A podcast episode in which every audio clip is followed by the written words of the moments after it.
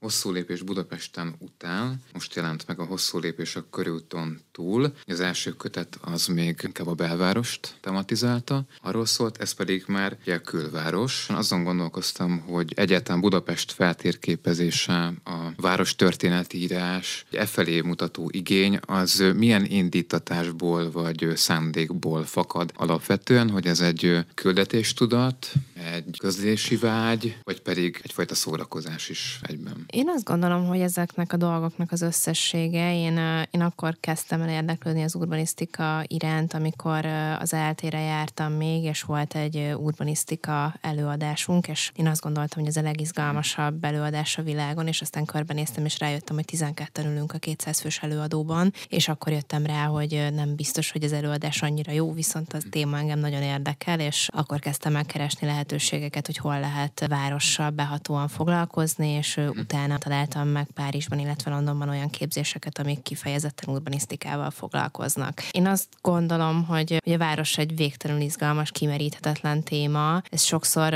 sokszor mondják rólunk, hogy mi Budapest rajongói vagyunk, és Budapest szerelmesei. Itt nem is annyira rajongásról van szó, inkább, inkább egy, egy, egy érdeklődésről. Tehát nagyon gyakran engem is felidegesít az, ami Budapesten van, és nem arról van szó, hogy én boldogan ülök a dugóban minden nap, de annyira mindig történik valami, és annyira mindig lehet találni valami, valami felderítetlen történetet ebben a városban, hogy egyszerűen nem, nem hagynak nyugodni a, a megoldatlan rejtélyei a városnak. Ez egyfajta ilyen hát történészi munka is azért, mert ahogy láttam itt a forrás jegyzéket, szakirodalmi jegyzéket azért eléggé hosszú, és hát vannak benne ilyen szakmunkák, amiket levéltári munka és amit ilyenkor meg kell csinálni. Az bizony elég alapos, és sokkal szárazabb munka ez a rész, sokszor talán, hogy vannak unalmasabb momentumai, mint ugye kint az utcán megnézni, megtekinteni az épületeket, hogy lehet a kettőt egy mederbe terelni, úgymond, hogy meglegyen ez az igény a pontosságra, de mégis azért akár munka közben is legyen egyfajta élvezete mindennek. A hosszú lépés könyveket azokat egyrésztről a könyvtárakban, illetve a levéltárakban írjuk, másrésztről viszont bejárjuk ezeket a területeket, tehát kimegyünk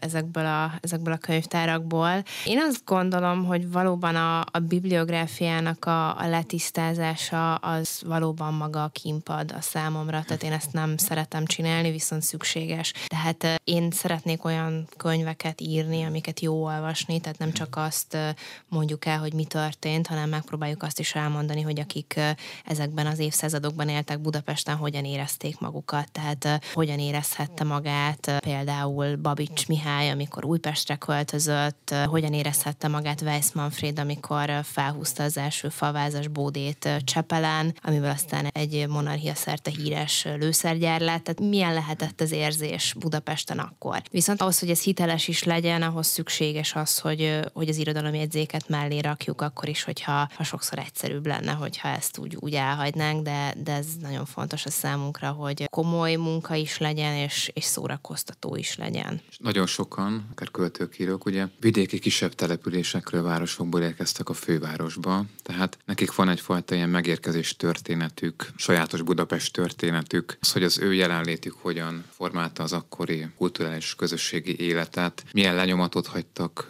a fővárosban, és azok az épületek, amelyekkel ugye kapcsolatba léptek, azok esetleg a, hogy mondjam, az ő személyiségüket hogyan konzerválták. Lehet ilyenről beszélni, vagy azért ez kicsit túlzásnak hat? Én nekem nagyon tetszik ez a vonal, mert ha megérkezel valahova, akkor mindig kicsit máshogy látsz mindent, és én amikor megérkeztem ide a rádió stúdiójába, azonnal feltűnt, hogy mennyi a karácsonyi dekoráció például, ami annak, aki itt dolgozik, nem feltétlenül tűnik már fel. Én azt gondolom, hogy a, a költőink, íróink megérkezés története Budapestre azért egy nagyon jó téma, mert ők valóban más szemmel látták a várost, és valóban rengeteg olyan író volt, aki, aki vidékről érkezett, és a fejlődő metropoliszt, a századfordulós Budapestet úgy írta meg, ahogy arra az, aki itt született, nem biztos, hogy képes lett volna.